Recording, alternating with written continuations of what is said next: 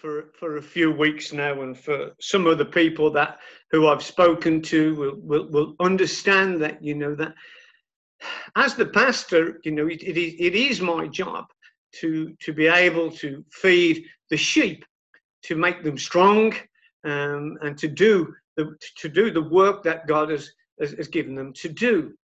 And, and, and it is, it's quite amazing. So my sermon is just, I've just given a title, Productive Branches. Um, so, you know, we, we, we'll go through this sermon today, but it is important. It is important when we look in our Bible and to see that it's an amazing source for all of us to see how people have responded through time to God's word.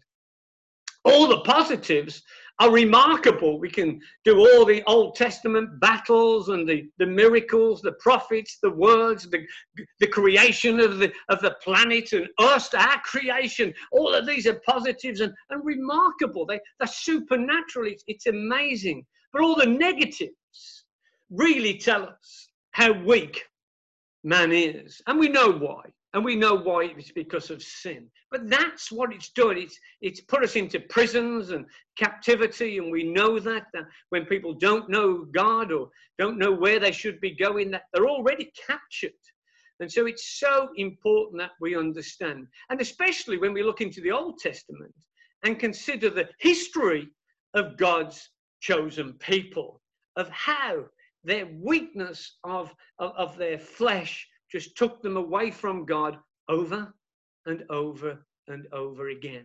It's why God sent Jesus to give us his spirit to help us with those weaknesses. Yet, the psalm we looked at, the psalm we looked at earlier, shows us no matter what man does against God, if he truly repents and puts his life back in order, he can, he can she can, they can be the person that God intended them to be. Look at David, a man tempted just like any other person upon this planet. He fell into sin and then he tried in his flesh to organize a route out of his problem, failed miserably, and instructed his army commander to put the husband who he sinned against of Bathsheba in the heat of the battle and remove all of the soldiers from him so he would be killed. So David was an adulterer. He was a liar. He was a he was a he was a deceiver. And he and he was a totally, totally premeditated, planned murderer as well. And yet the psalm shows us why David was a man after God's own heart. No matter what he went through, no matter what he done, he had to remember the Lord is his life and his salvation. It is only him that will give him the life that he was promised and the salvation, the escape route from every trap that he ended up in, every enemy that come against him, it would be. And he remembered that. It is the Lord that will save him and us in every situation he found himself in and we find ourselves in. And the Lord told him many, many times to fear not and have courage and, and not to be, be not to have that fear. Why? Because the Lord is his strength. He's the strength of his life. Who? Who shall he fear? You know, and it's that kind of conversation that Psalm has. You know, it's, it's definitely just like us. The battles that we have every single day, the ups and downs, our minds playing tricks with us, our feelings taking us from from from A to B when we wanted to go to from C to D. It's so simple when we look at ourselves the way that we're easily, easily led out of the path that God has intended for us. That's the human nature that that we, we have. This week we've had a look in, in one of the discipleship courses at the parables. And incredibly interesting And we know that the Lord uses the natural to show the supernatural. And he said it's to make it easier for his children to gain understanding. That's brilliant, isn't it? And of course, those who do want to hear will not hear, but those who want to hear will hear. And he uses everything. You know, we, we did we did you know the the nature. You know, we stopped the wind and the calmed the waves. We did the you know the supernatural feeding the five thousand. Uh, we did raising the dead, casting out spirits, and all those. And he, and he uses parables to just to show us what the kingdom of God is like.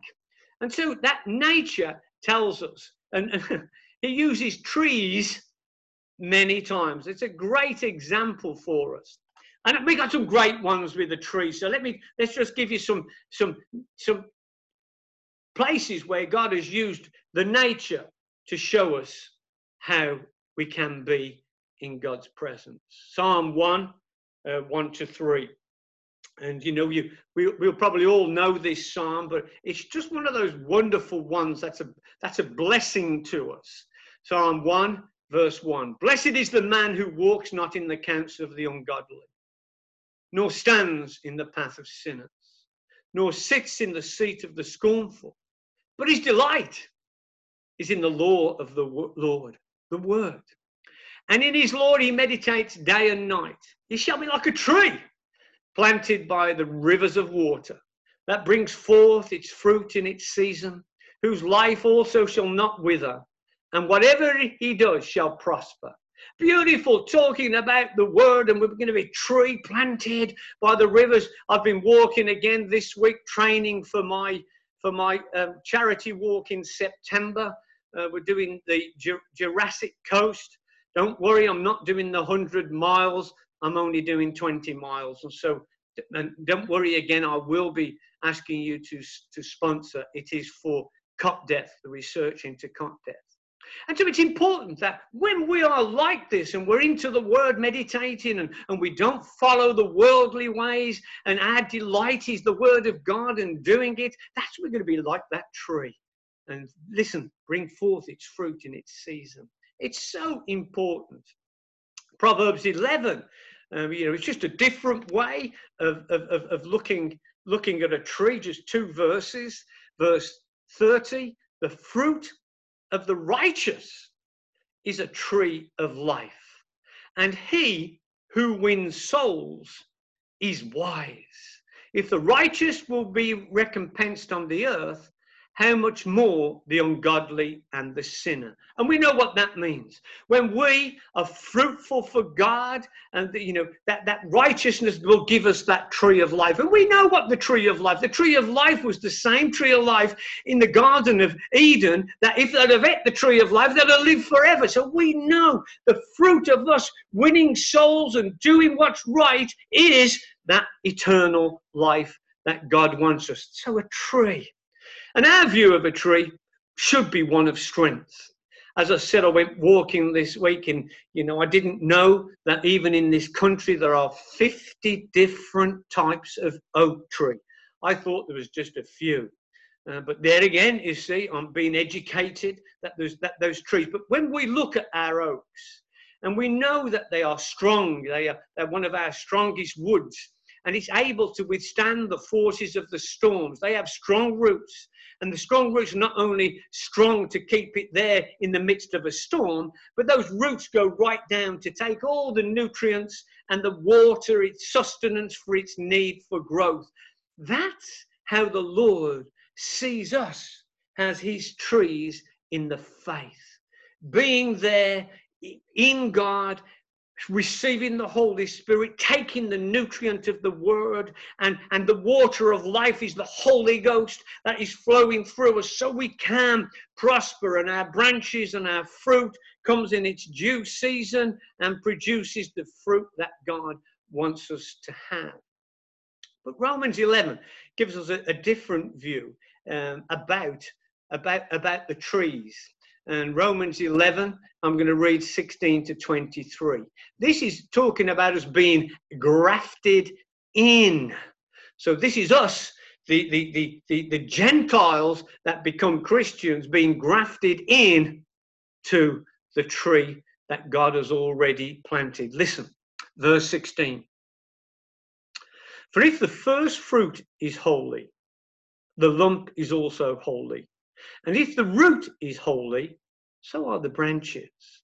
And if some of the branches were broken off, and you, this is us, being a wild olive tree, were grafted in among them, and with them became a partaker of the root of the fatness of the olive tree. So we're being grafted into the Jewish life. And I know it's not about doing what they did, but it's there in that olive tree that God planted. That's how God is looking at them. Verse 18 Do not boast against the branches. If you do boast, remember that you do not support the root, but the root supports you. Isn't that amazing? That you know that yeah we, we, we, we're the same god it's the same god we believe in the same god that's the foundation. We use the old testament to remind us it's our teacher and we're in this new testament which is built upon the old testament. So we're built upon that root support system. So it's quite fascinating. And verse 19 says you then you say, say the branches were broken off that we were broken we, we were grafted in. Well said because of unbelief, they were broken off. That's the unbelief of the Jews. You know, you could see that when they when they went through the wilderness, that God did not spare all those that didn't have the faith to get through. And they had to do that 40 years. So all those who didn't have the faith to cross that Jordan, you know, because of the giants and everything else, he 40 years before they'd all all died to allow the people that weren't tainted by that unbelief that they had. But don't be haughty. Because of unbelief, they were broken off, and you stand by faith. There's our faith again. Do not be haughty, but fear. Here we go. For if God did not spare the natural branches, he may not spare you either. Therefore, consider the goodness and severity of God on those who fell. Severity, but towards you, goodness, if you continue in his goodness. It's it, it's a bit of a warning. And you know, God does that. And, and we've got to listen to the warnings. We, we can't get ourselves uh, you know into, into that same that same grave that people get. We're all right, we're going to heaven, we haven't got to change, we haven't got to do anything else. God loves us. It's we've got to look at these warnings Again, just to check ourselves. Again, John 15, uh, verses 1 to 8. And we, we know this one. I am the true vine, and my Father is the vine, vine dresser. Every branch in me that does not bear fruit, he takes away. And every branch that bears fruit, he prunes, that it may bear more fruit. You're already clean because of the word which I have spoken to you. Abide in me, live in me, and I in you. As the branch cannot bear fruit of itself, not in our flesh, unless it abides in the vine. Neither can you unless you abide in me. I am the vine. You are the branches. He who abides in me and I in him bears much fruit. For without me you can do nothing. If anyone does not abide in me, he's cast out as a branch and is withered. And they gather them and throw them into the fire, and they are burned. And you know, it's another warning. And it's important that we begin to see our life in the flesh and our life in, in the spirit that we should have. It's so important. This next scripture is truly amazing. Verse 7 If you abide in me and my words abide in you, you will ask what you desire, and it shall be done for you. Isn't that amazing? Isn't it amazing there's a life that we, we can have?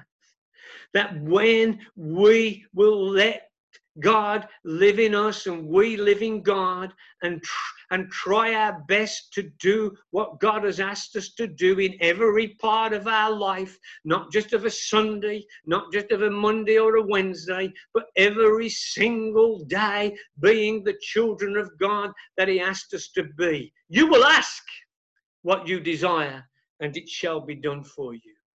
Why? Verse 8 By this my Father is glorified. Praise and honor is given to him. Glory and just wonders and thanks that go to him. Why? That you bear much fruit. So you will be my disciples. And on it goes. The parable of the sower, we did that last week as well. And we know that. And we know that we are the sowers. No one else. No one else is the sowers. It's just God's chosen people to do the work in the field of souls. And instead of us putting all the negatives up, because that's not of God, for us to, to put in all the things that we've got to do, and I can't do this, and I don't know, and I, I've done all I can, etc., etc., we must look to the Lord and see what He says. This is definitely every individual's personal battleground. And we've done this many times flesh versus spirit, worldly stuff versus the spiritual that God wants us to do. But we need to be really positive we need to look at all the positives of everything that God is trying to trying to do. So we must remember the absolute positive of the parable of the sower. There were three types of soil where, where Christians, they come, some of them just didn't listen to the word and it went on the wayside. There, there were those that, that you know, that were, that were excited, um, but because they had no root, they didn't go to teaching, they didn't accept the teaching, they stopped going to church and all those other things. That, you know, and they were then, they, they were lost as soon as something happens, they're gone. And of course, there was those that then that then, then were really excited about God. And then as time went on, the cares and the riches of the world just captured them and, and destroyed their faith. But listen, the last verse, verse 8. But others fell on good ground and yielded a crop, some a hundredfold, some sixty, some thirty. He who has ears to hear, let him hear. Come on, church. This is where we've got to aim for. You know, we are going to have soil. We are going to get people that go away, but that's not our problem. We, we go and seek them. We try to encourage them to come back to church. We try to encourage them to come to Bible study because this is where we get our strength and our study to know the Word of God. It's not about what we think, it's about what God's Word asks us to do. And it's so important that we understand we, every one of us, 30, 60, 100 fold. Stop saying we can't. Stop putting every excuse under the sun about people don't want to listen. God wouldn't give us the word of God to tell us that, hey, if you continue to sow and don't grow weary, then we shall reap the harvest. That's the scriptures that we've got to take to our hearts every time we have doubt. We have learned that the fruits of the Spirit of what God is trying to work into us. He's trying to work the fruits of the Spirit into us through all the trials and temptations, the errors that we make. He's trying to give us the patience to, to keep going, to try and give us the, the faith to know that whatever we're going through, God loves us and He won't forsake us while we're, while we're staying with Him. We've got to learn from every mistake. We've got to learn from every error. We've got to learn from everything that we've said that's wrong. We've got to learn from our repentance. We've got to learn that God wants us to have a blessed life in this life and forevermore to be with Him and together. That's what He wants for us. He works all these fruits of the Spirit into us, using every experience, every failure to teach us what we've got to do next time. It's brilliant. He never gives up on us. And we've just got to accept this is what God is trying to do with us. And when, and when we get these fruits of the Spirit, all these fruits of the Spirit enable us, enable us to win souls. Isn't that marvelous? Empowered Christians that will bear much fruit Let's go back to the book that gets people saved. It is so important. The apostles were put in prison you know and, and, let's let's be fair look look what they went through. You know we don't want to go to prison. We don't want any anything to go wrong. We want this this glorious life where nothing goes wrong. I'm sorry it's not going to be like that. It's just going to be like what the bible says. You know I, you know, and all these things. People say oh mark i don't want to go to prison. I said well let's not work for ourselves to go to prison but let's work for the kingdom of god and let's see the glory of God. Acts 5 28 to 32. It's important that we look into the Bible to see the examples that God has given. Acts 5:28. This is the okay, this is the this is the Sanhedrin. Sanhedrin telling the apostles that they what they're not to do. It's, it's beautiful. It's wonderful, you know, and, and, and, and it's important because they were put in prison because they were doing one thing. They did, they, they were preaching in the name of Jesus Christ, which, the, of course, the Sanhedrin didn't want them to do. Why? Because it's the power of God and the devil was working with them to stop this name being used. Acts 5:28 Did we strictly command you not to teach in this name. And look, you have filled Jerusalem with your doctrine and intend to bring this man's blood on us. But Peter and the other apostles answered and said, We ought to obey God rather than men. The God of our fathers raised up Jesus, whom you murdered by hanging on a tree. Him, God, has exalted to his right hand to be the Prince and Saviour, to give repentance to Israel and forgiveness of sins. And we are his witnesses to these things. And so also is the Holy Spirit, whom God has given to those who obey him. See, they knew they knew, they knew they'd got this spirit. They knew they've got to do what God has asked them to do, no matter the consequence. And therefore, we, because of that, they did the most incredible witnessing, and so many thousands were saved um, you know, in, in days and the times that come. Read the book of Acts from this time on, and you will see that multitudes came to the Lord. You know, everywhere they went, you know, they got priests coming and everything. Why? Because they went out and preached the gospel of our Lord Jesus Christ. Verse 33. Gamaliel, who was, was, was a great teacher then, um, you know, he stood up he stood up um, in, in that meeting. Why?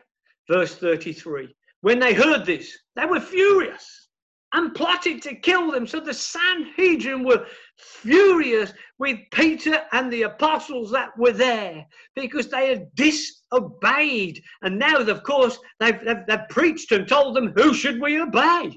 And they knew who should they obey, but still, they were furious and plotted to kill them.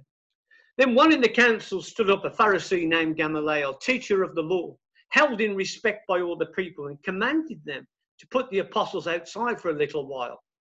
And he said to them, Men of Israel, take heed to yourselves what you intend to do regarding these men. For some time ago, Theudas rose up claiming to be someone. A number of men, about 400, joined him. He was slain, and all who obeyed him were scattered, and it came to nothing. And after this man, Judas of Galilee rose up in the days of census and drew away many people after him. He also perished. And all who obeyed him were dispersed.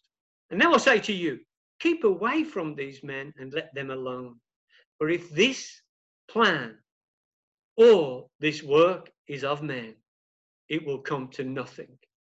But if it is of God, you cannot overthrow it, lest you even be found to fight against God. Isn't that incredible instruction? Isn't God wonderful that He used one of their teachers to get them to stop them trying to kill these people? We know He didn't, but there it was. They were let out. Verse 40.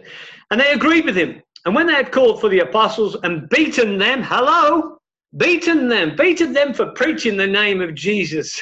They commanded that they should not speak in the name of Jesus. What, what the devil does to us. It does not want us to go and speak in the name of Jesus to anyone. Verse 41. So they departed from the presence of the council, rejoicing that they were counted worthy to suffer shame for his name. And daily in the temple and in every house, they did not cease teaching and preaching Jesus as the Christ. Isn't it wonderful?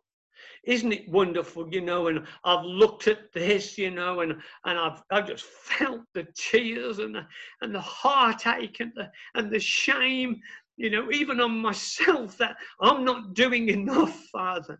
You know, because listen, that's what they did. They counted worthy to suffer, worthy to for people to rebuke them and and and and, and, to, and to tell them off and to capture them and to beaten them. And yet they went away rejoicing that they suffered for the name of Jesus Christ. Incredible incredible rejoicing, for they were counted worthy to suffer shame for his name. That name, that powerful name, the name he gave us in our baptism, the same power that changed his disciples from fishermen to fishers of men, the same power that changed Peter from a weak man who couldn't tell a young Hayden, he was, Hayden maiden he was a follower of Christ, to one who gave the first sermon of, of, of, of, of the New Testament and the, and, and the one that gave the keys to the kingdom for salvation and then was imprisoned and beaten. And they thought it was wonderful to suffer for the gospel. We've got to change our minds, church. We've got to change our minds if we wanted to have a cushy, cushy ride in this, and no one's going to be against us, and everyone's going to be saved. It'd be wonderful.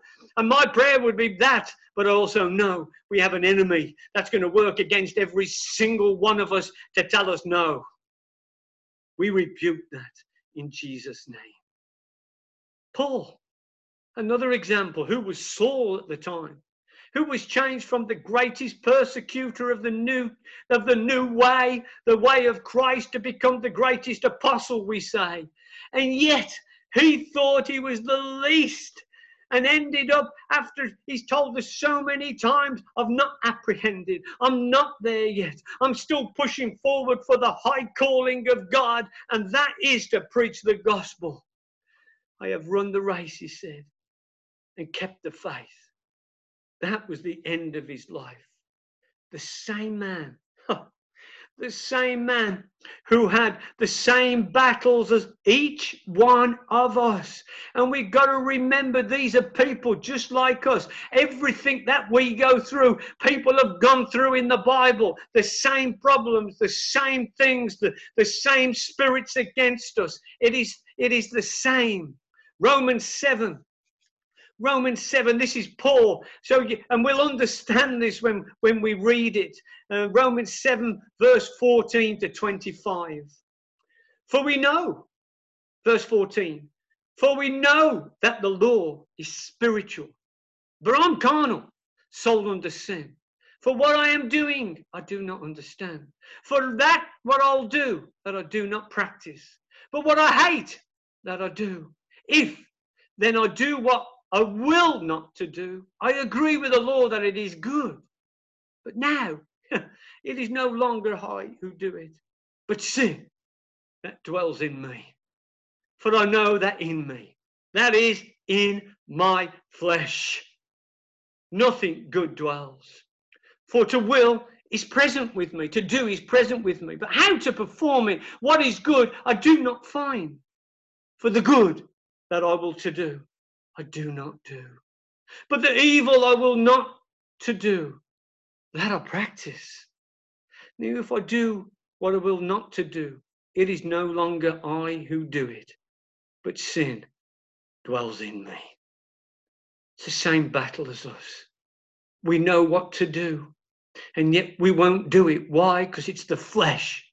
It's the flesh that is, is taking control of what we should be doing and not the spirit. The spirit is the word of God. The word of God is what we hear. It's the, it's the word that tells us what we should be doing, not our flesh.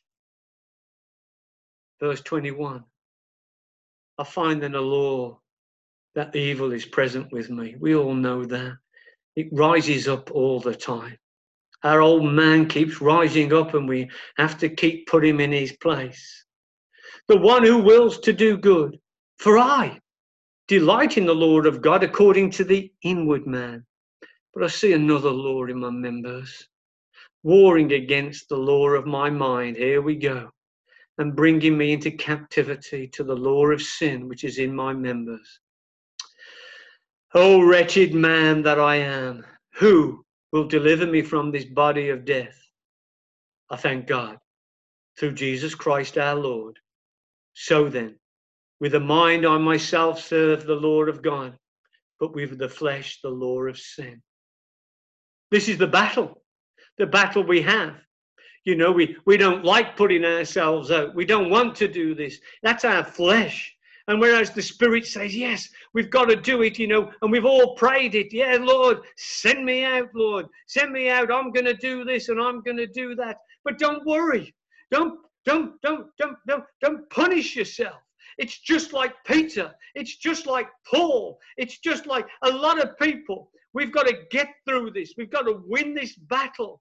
We've got to win this battle of negativity and what the devil wants us to think and feel and say no to get the glory to get the blessings of god to be like those trees that god wants us to be we let, have to let the spirit and the word flow out of our bellies like rivers of living water, being the spiritual people that God wants us to be. Hey, we know this world is running headlong into the end of the head end times. We know there's going to be just millions of people going over the going over the uh, over the precipice into the abyss and you know and the only way that we're going to we're to stop them is to, is to preach this gospel to, to, to tell them. It's everything everything is happening at this time is, is against being a christian the base, the actual basis of God's life, way of life has been totally eroded now. One man, one wife go forth and fill the earth. Everything can go now. The sexual abominations, the devil, all they don't even preach about the devil anymore. All the all preaching about hell. They're not bothered. I've just seen a, a you know in the state of Massachusetts. They've just passed a law that they that, that they can have more than two in a marriage. Here we go. And that's going to be next. There's the devil working. And they put it all over the internet. They don't tell you about the good things the churches are doing or how many people are being saved and finding God. But one thing like that is there bang straight there for the rest of the world to see. Why? So the devil's people can follow and, and, and, and multiply the, the sin and the hatred and, and the things against God. The preaching, the traditions of man are taking over. The preaching of God is love and ignoring every other scripture so that anything goes in this life now, in a man's life, and sometimes even in the churches. We know some of us have been to churches which have not even had teaching, just a Sunday service, not taught the fundamental truths of Jesus. The Bible is very clear. There are false prophets and false teaching, and it's going to get more and more as the end times come. Sometimes people have had no teaching at all. People do not know what salvation. I witnessed to a lady in the garden yesterday, and she said, I knew you were a Christian. And she said, you know, so when did you become a Christian? And I didn't give too too much. You know, I just gave the parts about salvation. And she said, Oh, well, that's what it says. And then, then I had to preach a little bit. But each time she said, Well, God is love. God is love. God is love. And I, I gave her I gave her the book just to say, please go and go and study this and come back to me and tell me this is not the word of God. What do the churches preach now? Just attend and you will get to heaven. And the list goes on and on and on. No wonder the Lord is going to come back and it says, I shall shake the earth and he shall shake his church. There are more people who are not saved in this country than ever before. It's, it's, it's, it's amazing. The population has exploded. And don't forget, we've also, not even our own population, we have taken in over 5 million immigrants, mainly from the EU. And yet, the church hasn't increased. It's still declining in numbers. We know that some of the Eastern Europeans have attended the uh, have attended um, Catholic churches and the Church of England, but there's many that have not car- carried on with their faith. But you know, we go back to the scripture. We've got to always go back to, to see what the sound doctrinal teaching that God um, is giving us. Matthew 9 35 to 38. And this is about what our Jesus did. And, you know, and it is for us again to just look at what Jesus did, because don't forget, he said we're going to be transformed just to be like him. That's what he wants us to do. We're transformed by the renewing of, of our mind. And one day we're going to look into the mirror and we are going to say, hey, I'm just walking like Jesus. And there it is again. God's always given us this vision of what we can be, not what we are, of what he can do with us. Verse Matthew 9, verse 35. Then Jesus went about all the cities and villages, teaching in their synagogues, preaching the gospel of the kingdom, healing every sickness, every disease among the people. But when he saw the multitudes, he was moved with compassion for them because they were weary and scattered, like sheep having no shepherd. Just look around you. It's the same today verse 37. Then he said to his disciples, The harvest truly is plentiful, but the laborers are few. Therefore, pray the Lord of the harvest to send out laborers into his harvest. It's amazing. It just, it is so opportune for today. Look around you. The harvest truly is plentiful, and yet the laborers are few. I was 38 until someone spoke to me about the Lord Jesus Christ. 38 years in a Christian country. And no one had spoke to me like he did about Jesus Christ. And yet the Lord calls everyone into his church to become followers of him. He called us. He called us for a time such as this. This is our life. This is our time. This is, this is the life that He's got for us. This is our time to be the laborers. This is our time to be in the church of God. This is our time to be the, the, those, the, those parts of the effective working of the body of Christ working together. It's the time that we, we've got to look what, how much life we have le- left. What are we going to do with it? How are we going to make sure we serve the Lord as He has commanded us to do? We know, we know it's so simple that Jesus' mission was to seek and save the lost. And we know that's got to be our mission to seek and save the lost.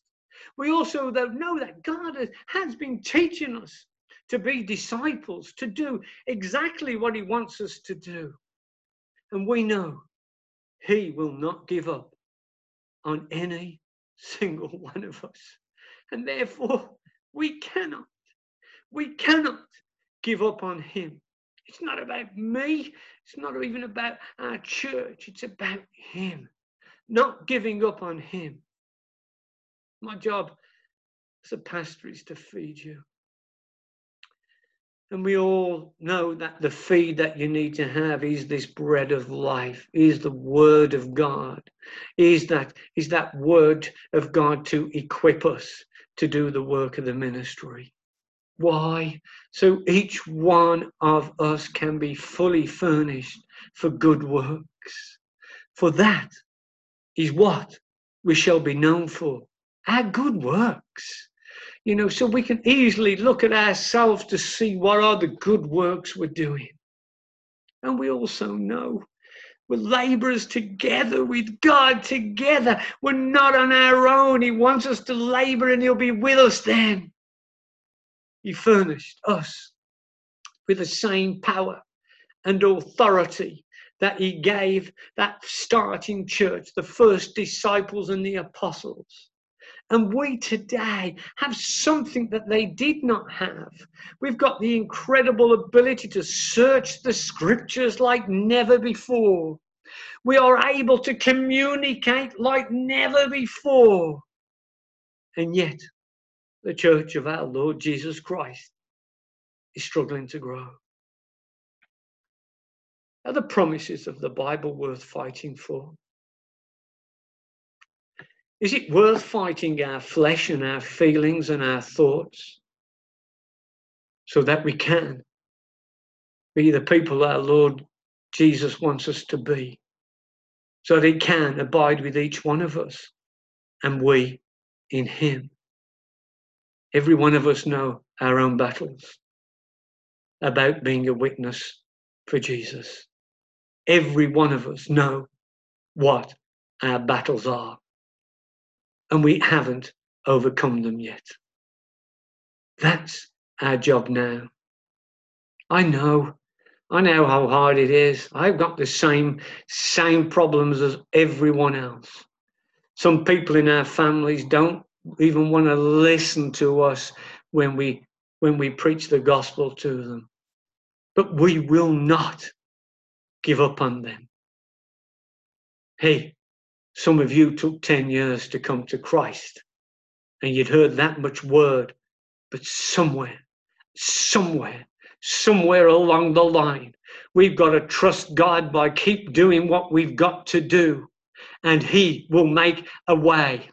He is the waymaker, the miracle worker. He is the problem solver. He is our all in all. We have to be like Jesus. We have to love them. We have to teach them. But mostly, our family especially, we have to show them how different we are with our love for them, for Jesus, for the beautiful things that He's given us for that forgiveness that He'd given to us and that we can give to them. The knowledge and the understanding that is given us of who Jesus is, why He came, and why is the Word, and why the world has started, etc.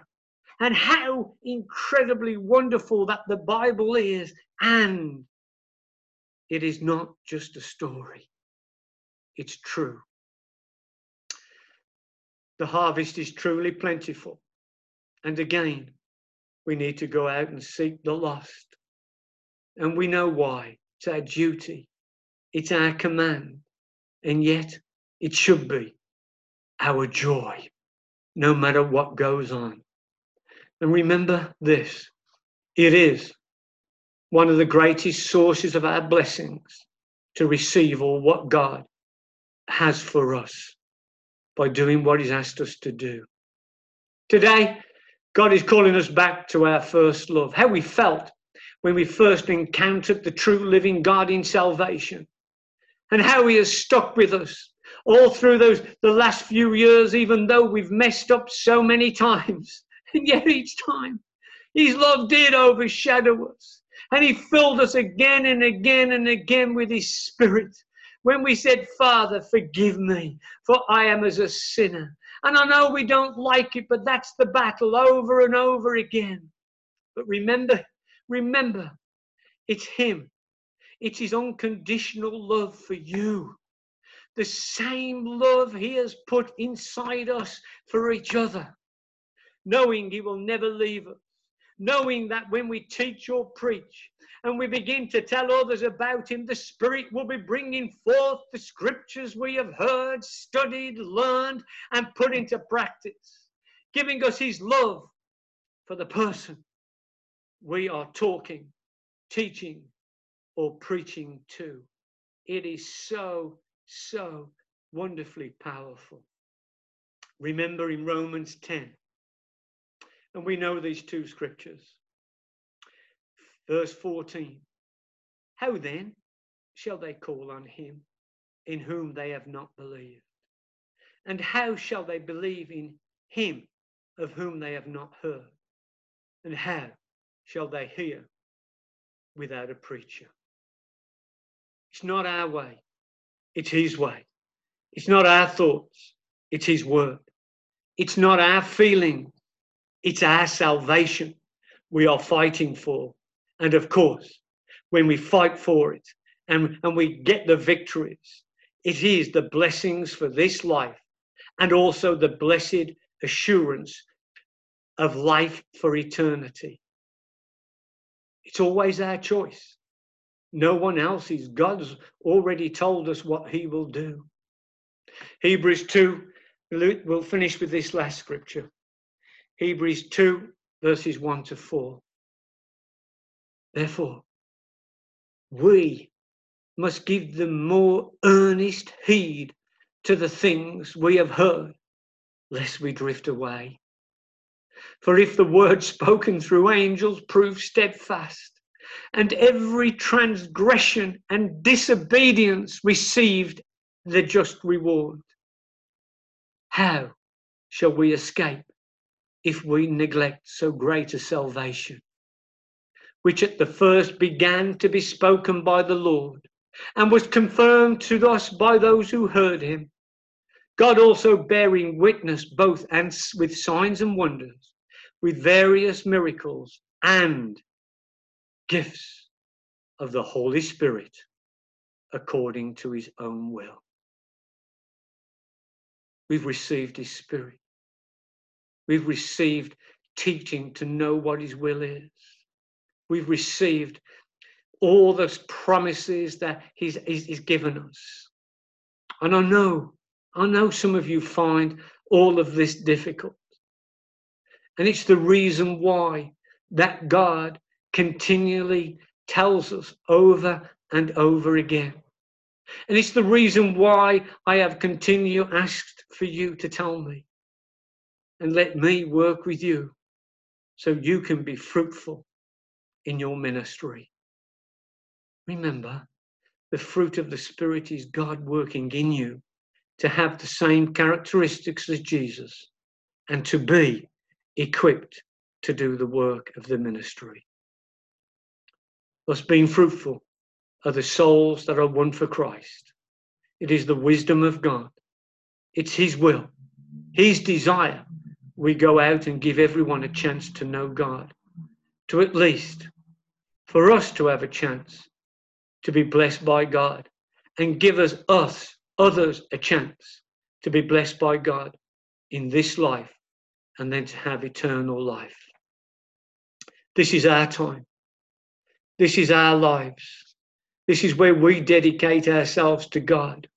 We can keep trying to build our, our kingdom, or we can work together and build the kingdom of God and then see what the Lord will do with us. It's His promises and it's not ours, but the promises are ours. Lord, I ask you today, work with us, Father, to save one more soul. And Lord, I know that you will provide everything we need. And you tell me, Father, over and over again, whatever I need to do the work of the ministry, you will provide it. Father, you tell us we have the skills to do the work of the ministry within the body of Christ. And your promise is that you will equip all of us to be able to do whatever your will is to do. Father, we know it's it's up to us, not you. You've given us all the tools necessary, every word, the power of God, the authority, the teaching. And you've given us so many promises to hold, stand fast to the word, to walk not by not by sight, but walk by faith. You tell us not to worry or be anxious over anything, because that drives us down. You tell us to give to get our lives decent and in order. So many times you've given us vision. So many times we you've told us to plan our time and our activities. Why? For have, we have no time for God. What what do you think God's thoughts are towards us? And we, we can have tons of them.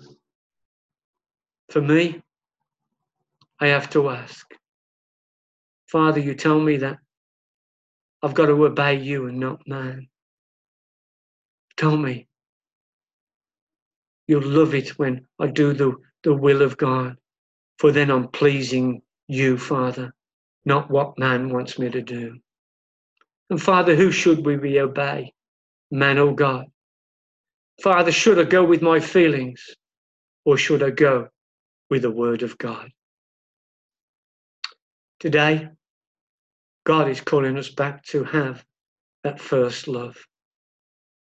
To love the Lord, our God, with all of our mind, soul, and strength. To love our neighbours as ourselves. This and all the law and the prophets hang upon these two commandments. The Lord is calling us today to action.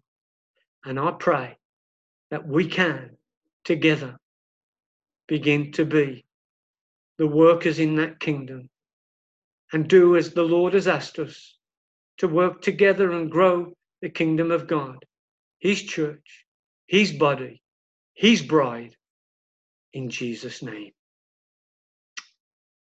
Amen.